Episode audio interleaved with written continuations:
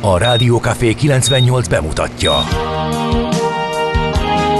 A Fekete Erdőn is túl, a város szélén, a hatos számú korteremben, egy olyan városban, ahol a vészhelyzetek mindennaposak, és bármi megtörténhet. És meg is történik. Ahol a kisbefektetők nap mint nap a tőzsdei kilengések között egyensúlyoznak. Egy eséssel már is megtörténhet a baj. Segítség! Csak négy doktoron múlik a biztos felépülés. Doktor urakat várják a négyes műtőben. Egy fáradt, de mindenre elszánt és profi csapat vigyáz az egészségre minden reggel. És kik ezek a kitartó szamaritánusok? Négy orvos, egy módszer és egy bögre kávé. Ács Gábor, Gede Balázs, Kantor Endre és Mihálovics András. A főorvosi szobából pedig Profit professzor adja a helyes diagnózist. Humor, emberi sorsok, közönséges balesetek és profi megoldások. Néha sürgősségi, néha félig zárt osztály. A Gazdasági Muppet Show minden hétköznap reggel. Te is figyelj! Neked is írjuk a receptet! De miért? Ha nincs pénzed azért, ha megvan, akkor pedig azért. Millás reggeli. Egy kis kanállal minden reggel, és minden rendben lesz. A Millás reggeli főtámogatója a Schiller Flotta Kft. Schiller Flotta is rendtakár. A mobilitási megoldások szakértője a Schiller Autó tagja. Autók szeretettel. Jó reggelt kívánunk, drága hallgatóink, ki az ágyba, talpra magyar, hogy átmentsem egy kicsit a tegnapi hangulatot ide a Millás reggelibe, a Rádió Café 98.0-án, mert indul az adás, és gyakorlatilag ugyanaz a a mm, helyzet, hogy kettő műsorvezető van, de ez a párosítás még nem debütált itt a Rádió Caféba, úgyhogy velem szemben Várkonyi Gábor. Velem szemben pedig Mijálovics András. Köszöntelek, műtöttél az éjjel?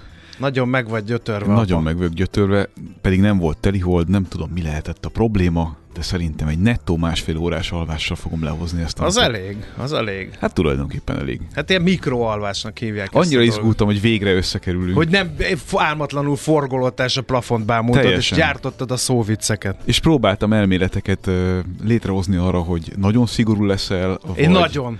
Egy de látom, diktátor. Feszesen. Rá vagyok pörögve, igen. Nem, én szétaludtam magam a nemzeti ünnepünk alkalmából. Egy olyan fáradtság hullám kapott el, kérlek szépen, tegnap délután, hogy nem bírtam a ebéd utáni szúnyókálásból kikeveredni.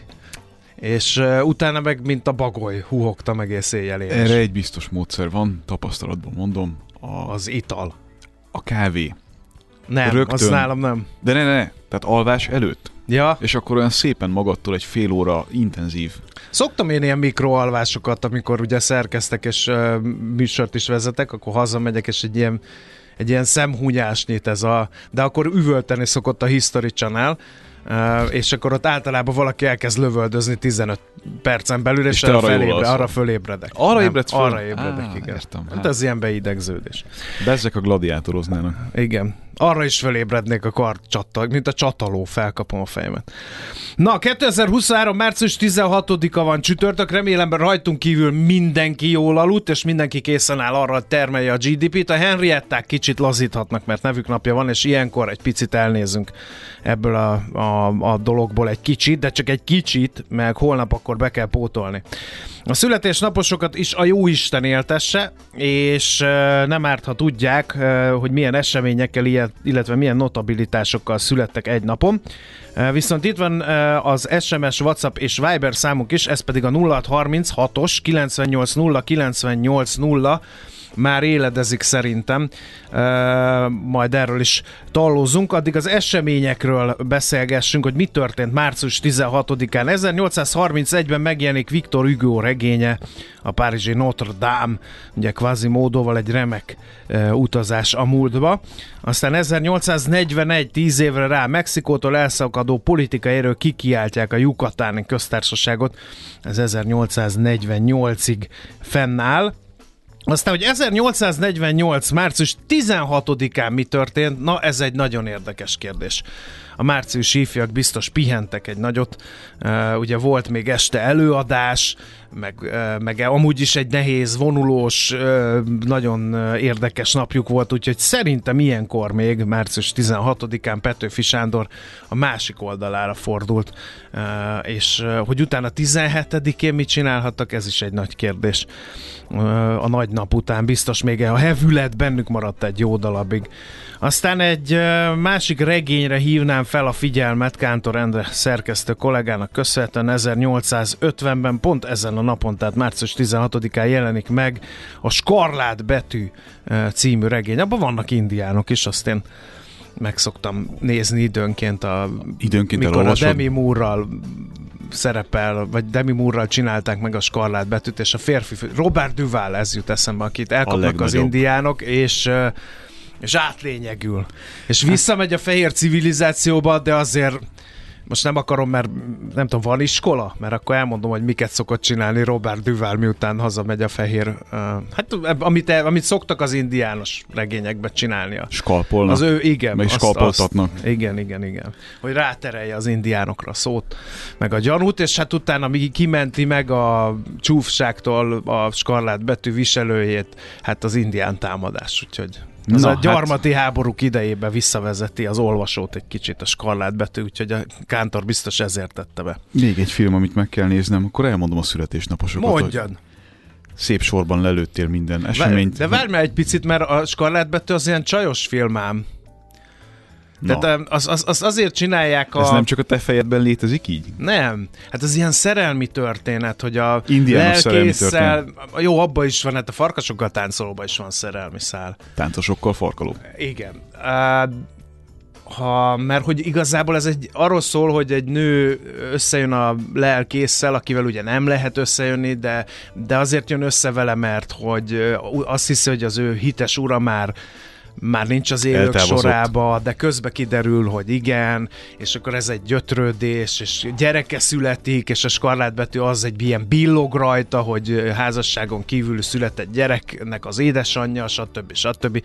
És hát ez, ez alapvetően egy szerelmes film, csak a pasik kedvéért beletettek ilyen indián támadást, meg, meg misztikumot. Tehát, meg hogy mindenkinek elviselhető legyen. igen. A maga módján. igen. Na, születésnaposok, apa, mondjad. 1789-ben Georg Simon Ohm, német fizikus. Óm törvény, Az tessék, Ohm-törvény iskolások, fejből, most apának vagy anyának, aki vezet, tessék, óm törvénye. már csak egy pillanat választja el őket attól, hogy azonnal beírják a chat GPT-be, és ki, ki is adja be a dandót. Igen, igen. Miért nem volt ilyen akkor, amikor én jártam? Akkor puskatól volt nekem. Bele lehetett le- Lenin összes műveit csavarni ilyen pénztárgép szalaggal, és akkor így lehetett pörgetni a végét. Úgyhogy minden kornak megvolt a maga Sikerült eszköze. ez bármikor? Elévült már? 93, Biztosan. akkor sikerült. Biztosan. Bár Volt. én teljesen, teljesen meg vagyok róla győződve, hogy egy tanár úgyis mindig mindenkiről látja, hogy puskázik. Um, um, elevenemre tapintottál, azért tapintottál az elevenemre, mert ez engem spannolt. A tilosban járás? A, ami, igen, amikor azt mondta a tanár, hogy nálam aztán nem lehet puskázni, megtanultam az anyagot, de direkt készítettem puskát, hogy majd te med, nekem te nem mondd meg. Erre nem buzdítanék majd- senkit, majd ez én azt csúnya tudom. dolog. Ez, ez csúnya dolog volt, és, és, és képzeld el, hogy olyan rafkós voltam, hogy feltűnő puskát is csináltam, ami azt jelentette, hogy az arra volt csinál, arra volt direkt belőve, hogy, hogy e, lebukjak vele. Azt miért csináltad? Azért, mert utána már nem gondolták, hogy van B puska is. Micsoda elterelés. Ugye? Egy hadvezér veszett Igen, el bennem. Igen, ez volt. Na, de gyerekek, puskázni nem lehet, mert egy dolgot nem lehet tőletek elvenni, a tudást. Meg a gulyáslevest, amit tegnap megettél, de ez most más tészta. Ennyi. Szóval nagyon csúnya dolog puskázni, meg kell tanulni azt a dolgot, és kész, nincs mese. Bandi bácsi nagyon rossz gyerek volt, nem szabad ilyet csinálni. Én szerintem nem olyan nagyon csúnya dolog, egy picit nevel a, az életre. Mm, Magyarországon, de Németországban, ahol te szocializálódtál, ott is puskáztak? A szigorúan. Persze. Igen? Mindenhol Ezen most, puskáznak. most óriásit csalódtam a Mindenhol németek. puskáznak. Na jó. Szerintem mindenhol puskáznak. Ahol le lehet, ahol meg lehet oldani, ott mindenki egy kicsit megpróbál Igen. valamerre alakítani az esélyein. E, Volt egy tanárom, annál nem lehetett. Az nagyon durván tolta. Eleve beült közénk, hol hátra, hol erőre, random felugrott, körbeviharzott az osztályon, ezzel ilyen önkéntelen rejtettő mozdulatokra késztetve azokat, akik okoskodtak, meg puskáztak, Ezért azokat mondom, hogy- egyből, valamint random oda ment emberekhez, hogy állj fel, pakolt ki a zsebed, hadd nézzem a padodat, emelt fel a papírlapot, amire a dolgozatot írtad. Egyszerűen ak- akkora stressz volt, hogy na, na, na, nem vágytam arra, hogy feszegessem a határaimat, Látod? és nem is puskáztam. Látod? Tehát van ez- olyan, akinél nem De lehet. mindegyik tudja. Igen. Teljesen meg vagyok győződve. Hát egyszer végignéznénk egy olyan felvételt, tényleg csak egy ilyen 5 perces kivágást abból, hogy mit csinál egy osztályteremben különböző puskázási metódusokkal egy-egy diák, és tehát a feje mozgásából Igen. tudod, hogy természetellenes. Na, 1941 Bernardo Bertolucci, olasz filmrendező, író, Eze, bocsánat, 2018 óta nincs velünk. 1964-ben, azaz jövőre lesz ezek szerint 60 éves, HP Baxter. Ezt betette nekünk Endrink. A scooter. Frontendere. Ja, ez nekem így nincs meg. Gondolkoznod kellett egy kicsit, Ne, nem? nem? Nem néztem direkt a, a képernyőre, hogy ki az ördög ez a HP Baxter, és honnan kéne nekem ismerni, de a, a Hangos bemondóval hangos bemondós ember. hidrogénezett hajó. Hidrogénszőke, igen, igen. Ők még nyomják, nem? Hát hogy ne nyomnák? Mondjuk körülöttem már mindenki kicsajölődött, de azért lelkesen jön magyarországi falunapokra.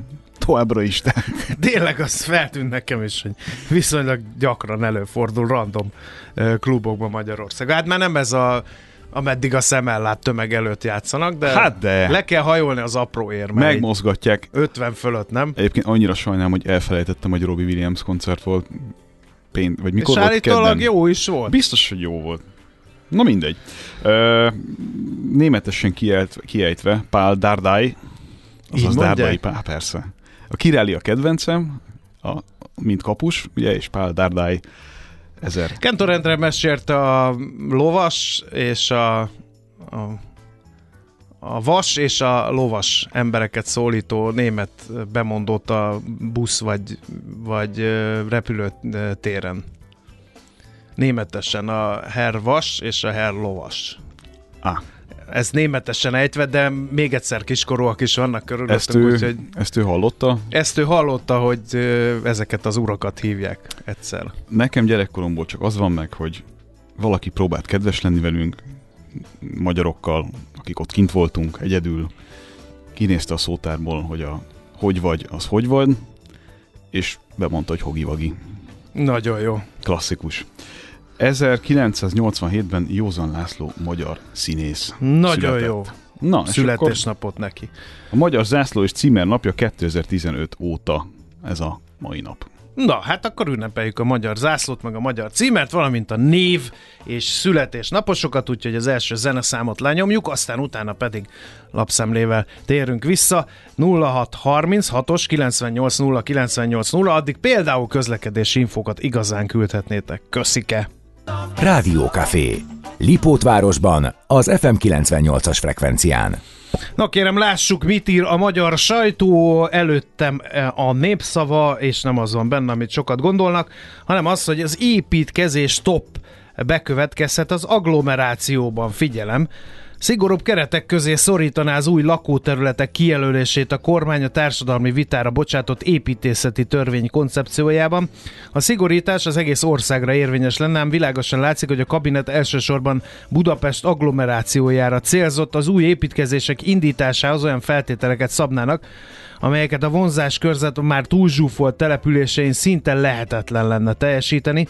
Az új lakóterület kijelölését többek közt utak, közművek, óvoda és iskola meglétéhez, csereterülethez kötnék, előírnák, hogy a zöld terület nagysága nem csökkenhet, és nem lehet kisebb 3 százaléknál részletek tehát a népszavában. Aztán ugyancsak ebből a labból uh, is kiderül az, hogy van, egy, van némi feszkó uh, az oroszok és az amerikaiak között, mert egy amerikai felderítő drónt eh, két orosz harcgép lelőtt, és a Fekete-tengerbe zuhant a Krímfélsziget közel, közé, közelében.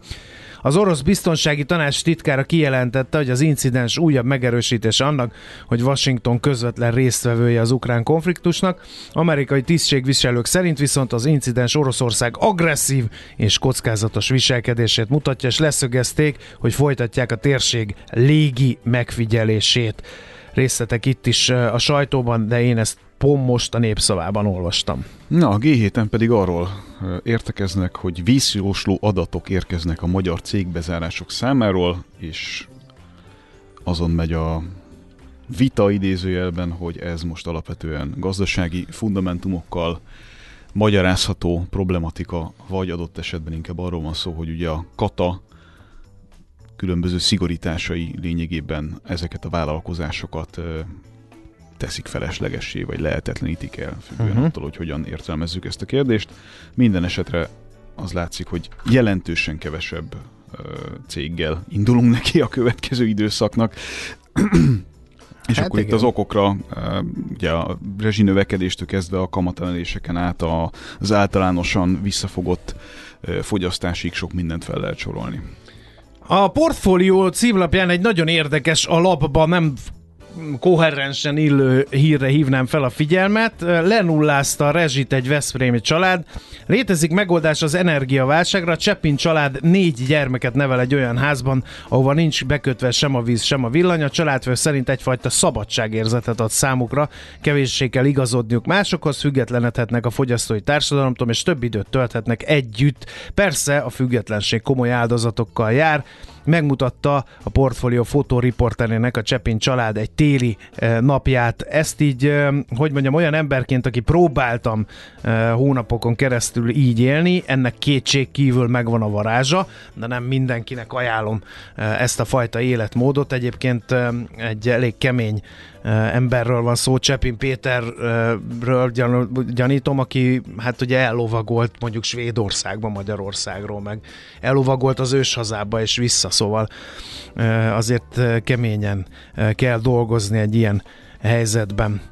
Nálad még esetleg? A szakszervezet aggasztónak találja a bértárgyalások folyamatának no, jelenlegi csak. helyzetét, mivel túlzottan nagy a szakadék a munkavállalói követelés és a munkáltatói oldal hát béremelési ez... javaslata között. De hát ez már csak így szokott lenni. Hát ez általában így szokott lenni, ugye nem másról van szó, mint az Audiról, eh, ahol, ahol a frontok úgy tűnik, hogy eléggé megmerevettek az elmúlt hetek eh, tárgyalási körei után, ugye a munkavállalók értelemszerűen jóval bőkezű juttatásokra vágynak, míg a német cég vezetősége a gazdasági helyzetre való tekintettel óvatosságra inti a résztvevő feleket. Aztán több sajtótermék írja, én most a Telex erről szóló cikkét olvasom, hogy bankot alapít Magyarországon Péterfi Tamás broker cége, az Interaktív Bank 2023. március 1 hatája lett bejegyezve. Egy bank alapításához 4 milliárd forint induló tőke kell, vagyis a befektető szándékai komolyak. Az MNB alapítási engedély megvan, a működés engedély készhezvétele egy éven belül várható. Péterfi Tamás tartják a világ leggazdagabb magyar emberének vagyonát 24 milliárd dollárra, vagyis 8600 milliárd forintra becsülik. Broker cégének magyarországi ügyfélköre már most is ezres nagyságrendű, a régióban pedig mintegy 100 ezer ügyfele van. 2021. június 1-én Budapesten járt az úr, és ekkor lett a Budapesti Értéktősde tagja az Interactive Brokers Central Europe ZRT és Péter fiúról azt is lehet tudni, hogy lelkes republikánus Donald Trump támogatója volt, meg talán még most is az. Édesanyja egyedül nevelte, és mivel édesapja, és mivel ő nappal dolgozott, az utcán nőtt fel, és így szedte fel azokat az ismereteket, ami karrierépítéshez kellett. Ezek a klasszikus self-made menek, ezek kezdenek sajnos kihalni, én úgy érzékelem. Hát mi? Ilon? Nem? Nem, nem self-made? Nem. Miért nem? Hát mert nem egy, hogy mondjam, nem egy vagyontalan családból érkezett, hanem egy elég jól Ja, hogy így érted a self tehát hogy persze, az utcáról a csúcsokra. A streetwise típusú dolog, ez, ez szerintem egyre kevésbé működik. Hmm, nem tudom. Befejeződött minden idők legjobb dráma sorozata, ezt mondja az Index a Last of Us-ról. Nem tudom, hogy ezt osztjuk-e ezt a véleményt. Én ugyan egy részt sem láttam belőle, Éppen ezért nehéz lenne róla nyilatkozni, Igen. de valahogy nem fogott de meg ez a óriási hype van körülötte. Egy újabb zombi sorozat. Én, és egy vámpíros, zombis, De ez most gombás zombis, ez nem ilyen. ezek ne, bocsánat, én ki, nekem ezek kreténségek. Ezek nem olyan problémák, amikkel én tudnék foglalkozni, vagy Na, át majd tudnám fogsz érezni. csodálkozni, egyszer megjelennek a zombik. Bár ezek egyes példányait én már azért láttam. Az megvan az a mész az utcán nyíl egyenesen, és jön szembe az ember rád néz, szemkontakt megvan, megyünk, megyünk mindegyiken, és mondom, csak kitér, csak kitér, csak És kitér, nem? nem? tér ki, nekem jön. Te még így egy kicsit kanyarodik is, tehát, hogy ilyen, lehet, hogy az aurán bevonza. Uh, van, aki, van, aki bocsánatot okoztál? kér, van, aki elkezd. Nem, nem, nem, nem, Nem. De ezt én így, így nem, és nem, Nem, nem feltétlenül azért, mert akartál, nem csak hát, taplóságból, de nem szoktam kitérni, hogy vegye már észre magát jó ember. De nem szokták. de viszonylag ritkán jön veled olyan szembe, aki egy súlycsoportban van veled, és nem okoznál Igen, neki valamilyen... edzéssel jönnek ezek azért rendesen, de az Hát az utcán más. valóban nem. De az edzésen azért Való. nem azért jönnek veled szembe, mert Hát elfelejtenek kitérni. Ott, igen. ott szándékosan. A Saudi légitársaság, illetve a Riyadh Air 39 darab Dreamliner-et vásárol. Szerintem ez egy lényeges ír. Igen. Bravo. Van lóvé pénzre. Úgy. Na jól van, akkor mit szólnál, ha berekeztenénk ezt a sajtószemlét, ha csak nincs még a tárcádban valami, aztán egy jó zene után visszajönnénk körbe, pillantanánk a tőzsdéken, mert hogy hajaj, volt itt Hacacáré, rendesen még mi ünnepeltük a fényes szelek nemzedékét. Tartsatok továbbra is velünk. H.P. Baxternek rév napja van. Köszönjük szépen. Ja, mekkora ötlet. Köszönjük a hallgatónak. Most nem ő jön, hanem uh, Jupiter Flynn. Hallgassátok szeretettel. Hol zárt? Hol nyit? Mi a sztori? Mit mutat a csárt? Piacok, árfolyamok, forgalom a világ vezető parketjein és Budapesten.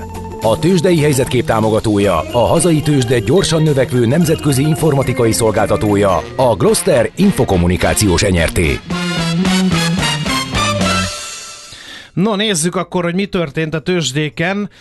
Ugye a legutolsó tőzsdenapot azért nem mondjuk el, mert az már ugye régen volt, de egy biztos, hogy nagyon csúnyán szétverték a forintot, erről majd fogunk beszélgetni később, mert amíg nálunk zajlottak a március 15-e ünnepségek, és zárva volt a tőzsde, az európai és az amerikai részvénypiacok masszív esésbe kapcsoltak, és megütötték a forintot is.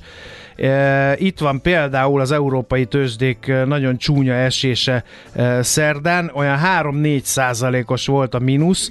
Elsősorban a ciklikus szektorok papírjai fizettek rá erre az esésre, a pénzügyi szektor és az autóipari vállalatokat büntették a befektetők.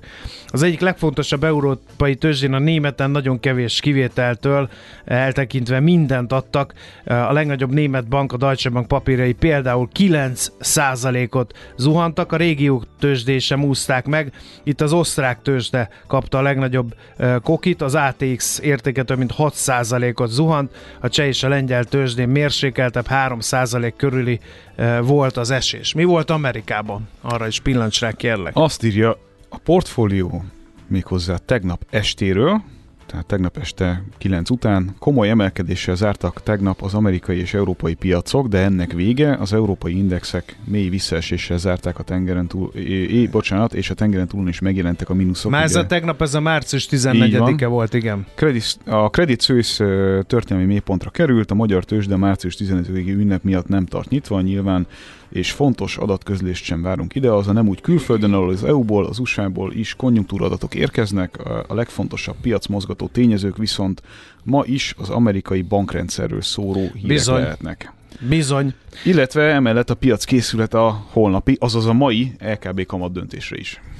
No kérem, akkor még azt lehet itt mondani, hogy a Credit Suisse ijesztett rá nagyon a befektetőkre, mert hogy azt gondolják, hogy ott nagyon nagy gondok eh, lehetnek abban a, a, a, a bank papírban, és az, Az ilyen érdekes, hogy- 24 százalék körüli mínuszt, eh, 24,1 százalék. Az borzolta a kedélyeket, hogy a legnagyobb tulajdonos azt mondta, ez a Saudi National Bank, hogy szabályozási korlátozásokra hivatkozva nem tud további pénzügyi támogatást nyújtani a svájci banknak, a befektetőket meg nem nyugtatta meg, hogy a Nemzeti Bank, mármint a svájci ígéretet tett arra, hogy likviditást biztosít a Credit Suisse számára. De hogy ez milyen baromi gyorsan következett be azután, hogy előtte egy vagy két nappal már guruk írtak arról, hogy ez lesz a következő célpont a Silicon Valley Bank után.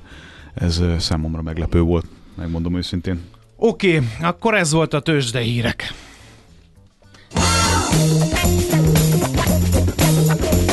Tőzsdei helyzetkép hangzott el a Millás reggeliben. Itt van, megjött Schmidt Andi, szervusz, hogy ment a Jó síelés, jó reggelt. Hú, nem hallok ebbe semmit, nem baj. Jól ment, jól ment, olyan, olyan komótosan. Uh-huh. Most már tudod így, ebben az életkorban, ezekkel a súlyokkal, olyan komótosan, de élveztem nagyon. Nagyon Szép örülök. időnk volt, úgyhogy Jól van. klassz volt. No, akkor jönnek a Schmidt-Andi hírei, aztán jövünk vissza, a Budapest rovatunkkal színesítjük majd a napotokat, tartsatok akkor továbbra is velünk. A mai világban könnyen félrevezetnek a csodadoktorok és a hihetetlen megoldások. Az eredmény? Hája pocim marad, a fej még mindig tar, a profit meg az ablakban. De már is segítenek a legjobb orvosok.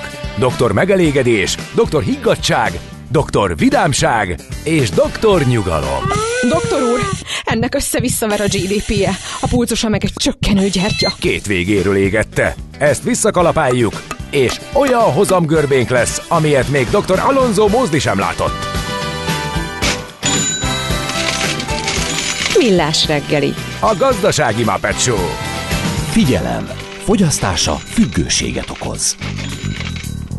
A Millás reggeli főtámogatója a Schiller Flotta Kft. Schiller Flotta is rendtakár. A mobilitási megoldások szakértője a Schiller Autó tagja. Autók szeretettel.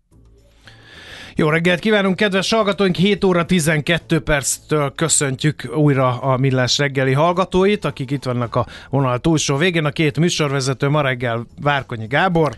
És Mijálovics András. Van nekünk SMS, WhatsApp és Viber számunk is, ez a 0636-os 980 980. Mit írnak a hallgatók? Talloz, légy szíves. Sziasztok! A Credit Suisse titkos tip volt nálatok az év elején, mikor 2-3 frank körül állt, és középtávon 6 frankot látott bele az elemző is.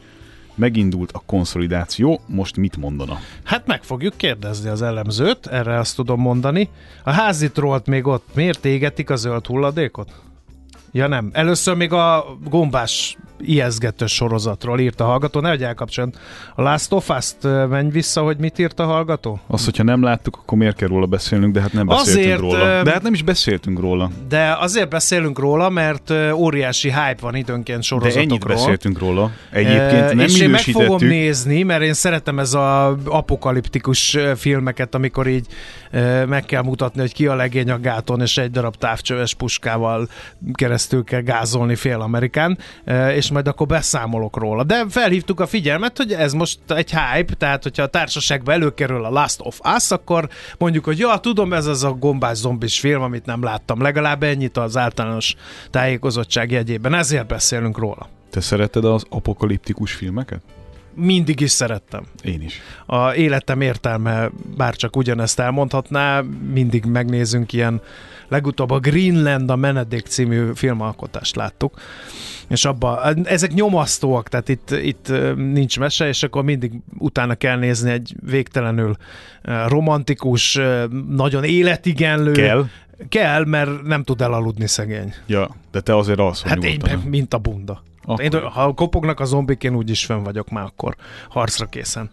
Na, mi van még lőpapánál? Azt mondja, már megent télies a reggel, amúgy derült, de nem túl dobozos a reggel, mondjuk hussani lehetséges éppenséggel, ugyancsak köszönjük szépen ezeket az utolérhetetlen szóvirágokat.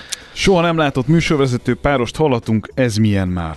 Ugye? Hát ez Mindig olyan. valami újat kell nyújtani. Tulajdonképpen mondjuk ki, hogy azért tanultál meg adást vezérelni. Ezért, igen, mert a ács az, a mindegy, hagyjuk. nem, nem bántjuk a Gábort, annyira jó zenei összeállítás pumpált itt nekem hétfőn, hogy egy rossz szavam nem lehet rá. De olyan régóta készülünk erre. Igen, igen, Tavaly nyár óta. igen. Két balesetünk is van, erről nem írtatok rossz életűek. Az egyik a Szilágyi Erzsébet fasorban történt a kifelé a Kútvölgyi út előtt a belső sávban, az egy neuralgikus pont ma reggel, illetve a 11. kerületben a Bogdánfi utcában, a Budafoki útnál mindkét irányban e, sávlezárásra kell készülni, emiatt a baleset miatt. Na nézzük, mi van a Budapest rovatunkban. Egyre nagyobb buborékban élünk, de milyen szép és színes ez a buborék. Budapest, Budapest, te csodás! Hírek, információk, események, érdekességek a fővárosból és környékéről.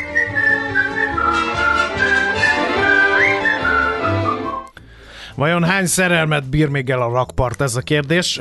Mert hogy idén először, március 18 és 19-i hétvégén a Pesti alsó rakpart megnyílik a mozogni és kikapcsolódni vágyók előtt. A gyalogkerékpárral vagy rollerrel közlekedők a már jól bevált gyakorlatnak megfelelően autómentes környezetbe használhatják a Margit híd és a Közraktár utca közötti rakpart szakaszt, úgyhogy erről számol be a BKK. Készültem Egyébként... a spontán asszociációidra, de mindig újra és újra meg tudsz lepni ezekkel a hány szerelmet bír még el a rakpart típusú. Elnézést. De hogy jön ez ide? Nem tudom. Értem, ez... rakpart megláttad? Megláttam, Kibudjan belőle. utálom, előjön. Miért? Nem tudom, nem, nem, nem tudom miért. Azt szerintem egy jó szem. Uh, ja, jó, oké. Nem fogunk őrre menni erről, hogy a vel. De így nem fog lemenni. Uh, amíg én itt állok, nem. De ha csejet cserélünk ne, én, Nekem biztos, hogy tehát egyszer oda fogok jutni, hogy én fogom összerakni itt a zenéket. Na, meg, meg fogok benneteket kérni lesz erre. egy várkonyi nap, legyen. És biztos, hogy az első ezerben nem fog bekerülni, de ettől még nem feltétlenül rossz az a szám. Viszont mekkora, mekkora már az egykori budapesti brit nagykövet. Én nagyon, nagyon szerettem, mikor ő, ő itt tevékenykedett, és kérem szépen Ian Lindsay-ről van szó, aki megünnepelte március 15-ét, holott már nem budapesti brit nagykövet, Indiából jelentkezett be az Instagramján, és azt mondta, hogy talpra magyar, ma Indiába vagyok, messze van, de ünnepelhetem március 15-ét. Négy éve a nemzeti dalt szóltam, március 15-ének megemlékezésére és Petőfi Sándor tiszteletére írta e, magyarul a nagykövet, úgyhogy Fantasztikus, annyira... és kokárda is volt rajta. És, de még mekkora, egy ilyen nagyon divatos nagy kokárda volt rajta, igen. Köszönjük a hajtókáján. Szépen. Köszönjük szépen, nagykövet úr! Na, e, újra teljes vonalon jár az M3-as metró a jövő héttől. Hétköznaponként újra a teljes vonalon a Kispest és Újpest központ között jár az M3-as metró március 20-ai hétfői délutántól. A Nagyvárad téren és a Lehel téren még tart a felújítás, ezért ezeken az állomásokon nem állnak meg a szerelvények, a lezárt állomások környéke pótlóbusszal és egyéb járatokkal közelíthető meg. Na, hát ez tulajdonképpen egy nagyon jó hír. Aztán Fény utcai piac, teljesen megújul állítólag a Fény utcai piac. Ráfér. Azt nem értem itt, hogy most itt nekem miért kell tizen... Ja, mert értem, tehát ez alkoholtermékeket is Igen. ajánló oldalról olvasom, és le akar, mert hogy azon gondolkodtam hirtelen, csak hogy és az érszjárásomat, hogy Fény utca, rákattintok, és 18, 18 éves, megújul, de mondom, úristen, mit csinálnak a Fény utcai piacról? Unga-bunga Berlusconival a Fény utcai piacon. Ami 18 pluszos, de szerencsére nem erről történt. Gasztronómia, események, zenei előadások, dizájnvásár, figyelem, Peca bőrze. Azt a mindenit. Új arculattal izgalmas programok. A Fény utcát majd meg kell látogatni. Fény utcai piacon egy dolgot tudok nagyon javasolni, ezt mi rendszeresen csináljuk, most szombaton is előfordult. Több órányi... Az a roppanos Sült kolbász, mustárral, kenyérrel, talpon állva? Is, de a, az extra száraz pesgővel kísért rántott húsozás órákon át beszélgetve a barátokkal, az egy nagyon... Buli nagyon... után, helyett, közben? Déltől hatig. Aha. Ezt kifejezetten tudom ajánlani, mert nagyon-nagyon egy biztos, ez a Fény utcai piac már nem lesz olyan, mint régen, mert hogy új arculat és izgalmas programok, ahogy említettem, a hagyományos piac kereteiből szeretnének kilépni, és ilyen gasztronómiai, kulturális és egyéb más programokkal tervezik az évet az egyik legnépszerűbb budapesti piacon. A határozott cél, hogy a sokszínű árukínálat mellett ne csak a bevásárlás centruma legyen, de új értelmet is adjon az ilyen jellegű közösségi tér intézményének. Ehhez igazodik a piac új arculata, melynek elemei a gondosan elkészített kézműves, illetve házias termékekből ihletődnek. Az egyszerű illusztrált gyümölcsök és zöldségek szabálytalan rendszere a piac és a közösség sokszínű és változatos egységére utal és eh, hát a Hold utcai piac is ebbe az irányba ment el, ott meg egy ilyen gasztróudvar volt, de azt bezárták, és most legutoljára, amikor ott jártam, ilyen fényjátékot lehetett megtekinteni, és azt ígérték, hogy majd meg, megint megnyílik, én nem tudom, hogy az Na, ezt akartam lesz. kérdezni, hogy, hogy Tud jól, valaki valamit a Hold utcai piacról? Jól emberek? emlékszem én arra, hogy nem csak a Hold utcai piac, hanem, hanem uh, még hú, mi volt a Klausel téri? Ott is... Ö, Ott is koncepcióváltás Zárogattak Arról be, nem vagy, hallottam. Nem tudom, de ezek egyébként nagyon jó programok, csak valahogy így, szerintem a Covid, vagy nem tudom. Igen, igen. Kicsit így elvitte ezeket. Ha valaki tud valamit a Hold utcai piacról, írja már meg, mert egyik kedvenc helyem 0630 6-os 98 0 98 0. Na, ennyi fér bele a Budapest rovatunkba, aztán vágtatunk tovább, mert hogy nem lehetett nem észrevenni, hogy hip-hop 400 forint fölé került a forint az euróval szemben, megnézzük, hogy ennek mi lehet az oka, maradjatok velünk. A genetika megtölti a fegyvert, de az életmód húzza meg a ravaszt. Millás reggeli. No, hát nem tudtuk nem észrevenni az ünnepek ellenére, vagy épp ez alatt sem, hogy ütik vágják a forintot. Hogy mi lehet ennek az oka, ezt fogjuk megbeszélni Kolba Miklóssal, az ING Bank Senior Treasury üzletkötőjével. Szerbusz, jó reggelt jó kívánok! Reggelt. Szervusz, jó reggelt! Sziasztok, hát, üdvözlöm a Nem így gondoltuk a talpra magyart a forintnál sem. Mi történt? Miért pont az ünnepek alatt? Hol volt a, a mélypontja az euróval szemben? Merre mehet tovább? Ezernyi kérdés rajzik ilyenkor az emberben. Hát ha már a talpra magyarnál tartunk, én azt gondolom, hogy azért ebből lesz talpraállás. Ugye az történt, hogy az elmúlt ugye, hónapok, itt a, ugye Credit Suisse-ről már egy mondatot említettetek a, a felvezetőben, a, hírek után előtt már nem emlékszem pontosan. Ugye ez egy eszkalálódó probléma, illetve ez a bankcsőd, ami gyakorlatilag ugye a hétvégén testesedett ki Amerikában, ez gyakorlatilag okozott egy olyan, olyan sokszerű pánikot a, a, a piacokon, mind a fejlett, mind a fejlődő piacokon, hogy hát tulajdonképpen eldurrant minden. Ugye az a jellemző ezekre a sok helyzetekre, hogy bár a piac nyilván volt, a, ugye a Credit Suisse azért azt, azt lehet érezni, hogy ott, ott azért problémák vannak. Nyilván ezt a, az amerikai verziót ezt nem látszott ennyire előre, de ilyenkor a piac azonnal elkezd menekülni mindenféle olyan befektetéséből, amin profit van, vagy akár csak valamennyi pénzt tud belőle kimenekíteni, hiszen mindenki azt mondja, hogy uram Isten, most mi fog történni, ilyenkor menekülés van. Na most ez az, ami ugye ütötte gyakorlatilag a forintot. Ugye van ez a 18%-os egynapos betéti kamat, ami viszonylag ütésállóvá tette normál körülmények között, és itt a normált azért értsétek jól, és a hallgatók is értsék jól. Tehát nyilván még mindig nem normál a helyzet a világban, leszámítva a bankcsődöket sem, de egy ilyen átlagos hétfő szerdai napon ez a 18-os kamat, ez tök jól működik. A forint tud erősödgetni. Ha van egy kis turbulencia, akkor egy picit mozog. Ez egyébként a befektetőknek eh, jó, lehet kiszállni, beszállni, eh, ez egy teljesen normális piaci mozgás, de amikor ilyen sok van, akkor azért ezt a forint is 18-as kamat ide, 18-as kamat eh, oda, azért ezt megérzi. És ugye itt látszik azért az a, az a bizonytalansági tényező például, hogy hogy ugye az EU-s pénzekkel kapcsolatban még mindig nincs végleges megállapodás, tehát ugye rajtunk, rajtunk van egy, egy, egy plusz bizonytalansági teher, ami hát sajnos megint a régióban ugye élenjáróként mi gyengültük a legtöbbet. Uh-huh.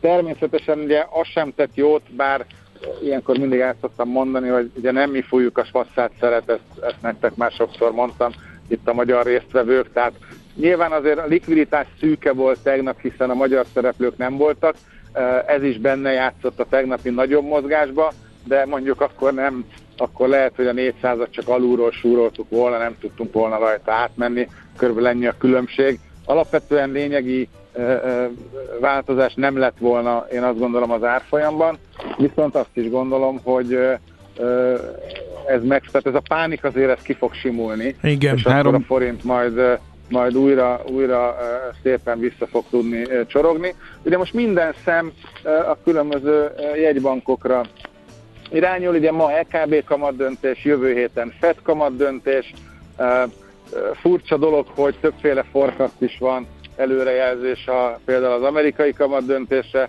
Ugye általában az elemzők egy irányba szoktak állni, ott általában csak a, a ki tud kisebb vagy nagyobb számot mondó verseny szokott ugye dönteni abba, hogy a végül kinyeri a, az adatnál a, a, a tip versenyt, hogy mégis mi lett. Most, most tartástól kezdve 25-50 mindenféle pontok repkednek, tehát a piac teljesen bizonytalan és, és teljesen útmutatást vár a jegybanktól. Ugye a mai LKB kamat döntésen is azért van, hogy esetleg nem fél, hanem csak 0,35, illetve ugye nagyon nagy kérdés például a svájci jegybank is, hogy esetleg alányul-e, vagy nem nyúl alá a Credit. Ez, ez, ez ugye még egy, egy, egy folyamatban lévő ügy. Meglátjuk. Én azt gondolom, hogy amennyiben, amennyiben, tehát az idő azért ezt meg fogja oldani, nyilván a reményeink azt mond, vagy a pozitív hozzáállásunk azt mondatja velünk, hogy ebből nem lesz, nem lesz egy újabb 2008, Uh, hanem, hanem ki fog A simulni, piac egyébként nem számít a... erre? Mert, mert az, valahogy azt érzem a szavaidban, hogy oké, okay, hogy a jegybankokra figyel mindenki, de itt most nem az a helyzet van, ami még a bankcsődök előtt volt, hogy akkor most akkor emeljünk, vagy álljunk meg, vagy, vagy csökkentsünk, vagy mit csináljunk, hogy alakulnak a munkaerőpiacok, hanem van itt egy elég nagy pénzügyi probléma. E, és úgy tűnik, hogy a bankszektort ütik, verik, rugják, harapják, csípik a befektetők, mert hogy most már ez Európában is e, úgy tűnik, hogy a Credit Suisse, ami eddig se volt jó bőrben ugyan, de most hirtelen kihegyeződtek a befektetők erre. E, simán kialakulhat egy ilyen bankpánik emiatt. Nézd, hát simán kialakulhat nyilván, tehát ezt, ezt a, a, ugye a fő probléma az, hogy nem tanultuk meg 2008-2009-ben a leckét, ugyanazt a lufit fölfújtuk, talán nagyobbra, mint előtte volt, tehát gyakorlatilag bármikor durranhat.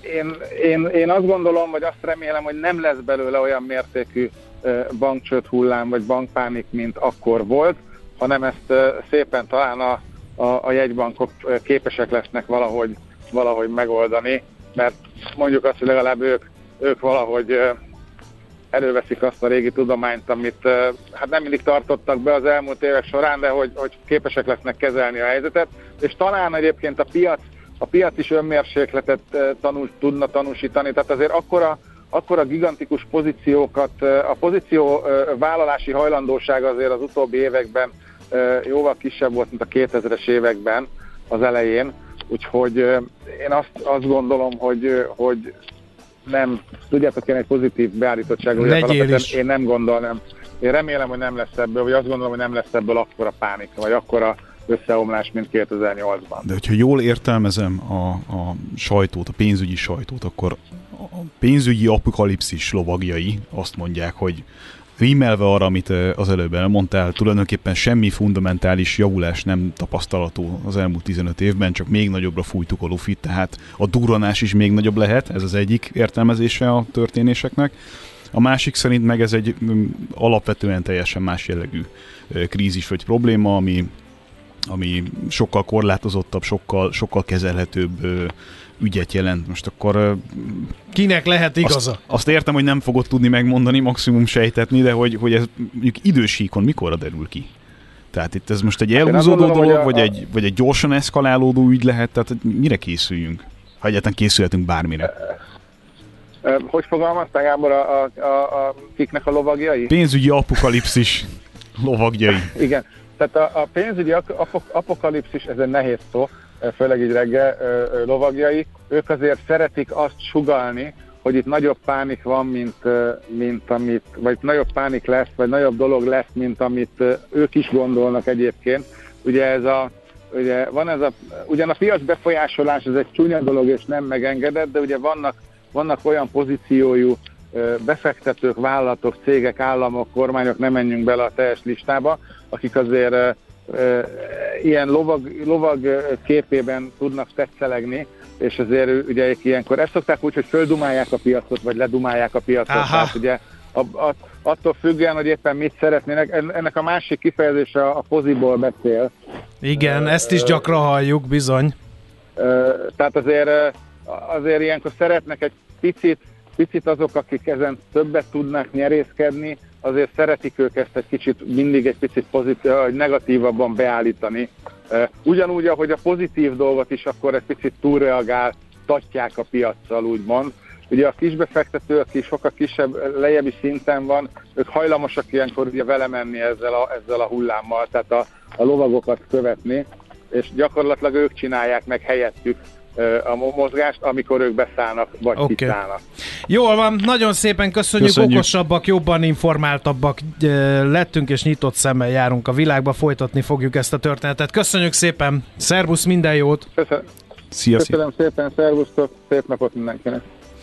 Kolba Miklossal beszélgettünk az ING Bank Senior Treasury üzletkötőjével, most jönnek a felesírek, aztán pedig Erdoğan sorsát fogjuk gorcső alá venni, maradjatok továbbra is velünk. Rádiókafé. Lágymányosan az FM 98-as frekvencián. Megfelelő alapozás nélkül semmit nem lehet jól megépíteni. Kerüld el az alaptalan döntéseket. Ne építs ferde pénztornyot. Támogasd meg tudásodat a Millás reggeli heti alapozójával. No, hát május 14-én választások lesznek Törökországban. A tét óriási, ugye lehet látni, hogy a migrációs nyomás enyhítésétől kezdve a NATO bővítésén keresztül a közel-keleti erőviszonyok befolyásán át elég sok mindenben eh, van eh, döntő szava Törökországnak, eh, és hát ugye Erdoğan elnök megméretteti magát, és örök hálám Tunkli Daninak az akkord alapkezelő ZRT. befektetési igazgatójának, Orbánnak, amikor megalkotta az Erdogan kifejezést, kérdőjellel egyelőre, mert még hol van karácsony, meg a török választások. Ugye komoly kihívás vár a török elnökre a választásokon. Szerbusz, jó reggel, Dani! Jó reggel! Sziasztok, köszöntöm a hallgatókat. No, hát gondolom a világ, mert ez talán nem túlzás, nem a világ legnagyobb országa Törökország, de most elég komoly befolyása van a világ dolgának alakulására, úgyhogy visszafolytva, a lélegzet visszafolytva figyelik, hogy mi fog történni. Van-e realitása? Egy elnök cserének Törökországban. Egyáltalán. Vagy ez egy ilyen, hogy mondjam, ebből a pozícióból kémlelt olyan elképzelés, aminek esetleg örülnénk? Én, én nem tudom, hogy ki örülne neki és ki nem. Én, én csak azt tudom, hogy alapvetően nem szokott uh, ilyen uh, rendszerekben ilyen komoly választás lenni. Uh, alapvetően az, az nem kicsi esély van arra, hogy Erdogan elnök úrnak mennie kell majd. Vannak azért olyan módszerek, olyan mérsékelten soft módszerek, amivel azért tudja menedzselni a választást, és, és láttunk is azért jó példát az elmúlt időben. Szerintem egy, egy hónapja, másfél hónapja beszélgettünk veletek arról, hogy alapvetően két komoly ellenzéki jelölt esélyes van. Ugye itt van egy ellenzéki összefogás a Table of Six, és az egyik az az ankarai polgármester, a másik az isztambuli, isztambuli polgármester volt, akik, akiknek komoly esélye volt a felmérések alapján, és hát az történt azért az elmúlt időszakban, decemberben egészen konkrétan, hogy a, az isztambuli polgármester egy beszéde miatt, ahol egy, egy, egy ellenfelét, egy másik politikus idiótának nevezett, két és fél év börtönre ítélték, ez még nem jogerős, de hogy azért látszik, hogy így, így aktívan van menedzselve ez a választás, tehát hogy nyilván a kérdésed a válasz az röviden, hogy nem tudjuk, nem tudjuk, hogy ez lehetséges-e, azt tudjuk, hogy lesz egy választás, és azt tudjuk, hogy Erdogan nem volt ennyire népszerűtlen már nagyon régóta. Ennek ugye bár két több oka is Na van. de a gazdaság az egy, hát meg, nem? Tehát, hogy meg a politikai háttérszervezet van... mögötte. Azért bocsánat, hogy ezt a két dolgot egyszerre. Tehát, hogy a népszerűtlenség érthető, de hát azért uh, itt uh, nagyon-nagyon hosszú múltra tekint vissza az, hogy ő hogyan tisztogatta le az ellenfeleit különböző módszerekkel, puccsal, bármivel, illetve az azt kihasználó időszakot nézve, tehát én, én azt el tudom képzelni, hogy ő nem népszerű, de hogy helyette nem tudtak mást felépíteni szervezeti szinten, abban is teljesen biztos vagyok. És nem esett szó a földrengésről, ami megint csak megterheli az amúgy sem jó bőrben lévő gazdaságot. Meg de... hát rájuk tud égni, igen, ugye, igen. a látottak alapján. Na, szóval a kérdés az, hogy mennyire van nehéz gazdasági helyzete Törökországnak, ez mennyire keserítheti meg Erdoğan szája ízét? Igen, tehát hogy akkor szerintem ezt, ezt tök jól összefoglaltátok, hogy alapvetően van egy nagyon nehéz gazdasági környezet, van egy külpolitikailag nagyon fontos pozíciója, és nyilván tudjátok, ez mindig így van, hogyha bel, belpolitikailag gyenge egy hatalom, akkor külpolitikára fókuszál inkább, ott mutatja meg, hogy mennyire fontos.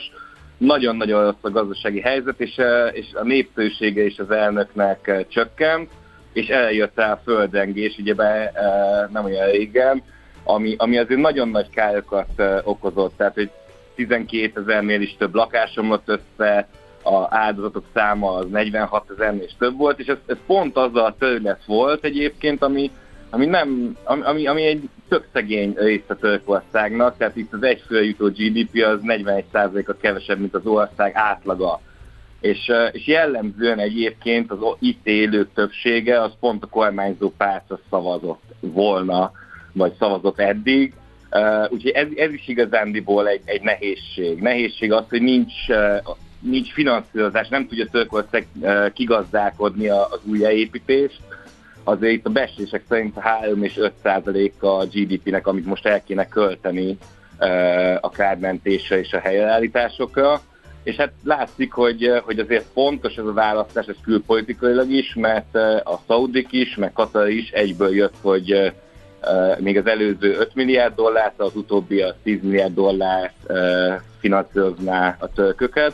Ez nagyjából a GDP 1,8%-a. Tehát, hogy látszik, hogy ez, ez nagyon fontos volt ez a földrengés, az is látszik, hogy ha megnézitek a statisztikákat, 1945 óta azt figyelhető meg, hogy az ilyen fejlődő országokban, ha van földrengés a választás előtti évben, akkor 40% volt az újraválasztási arány, ami nagyon alacsonynak mondható. Úgyhogy minden, mindenképpen nehéz helyzetben van. Az, de, de ki válthatja? Tehát, hogy, hogy, hogy ez egy mégiscsak egy kulcskérdés egy ennyire bebetonozott rendszernél. Ez, ez abszolút így van. Hát itt van egy ellenzéki összefogás, azt, azt szerintem a történelmi analógiáink alapján tudjuk, hogy az, az, az nem mindig működik. Uh, itt is volt ugye egy olyan szituáció, hogy a legnagyobb ellenzéki párt elnökét jelölték ki most közös jelöltnek, és másnap szétesett az ellenzéki összefogás. Pont azért, amit mondtam, hogy nem az isztambuli vagy az ankarai polgármester lett a közös jelölt, de aztán szerencsésen pár nap után újra összeállt, és most úgy néz ki, hogy ilyen vice president, tehát hogy elnök helyettesi pozícióba megy a két polgármester.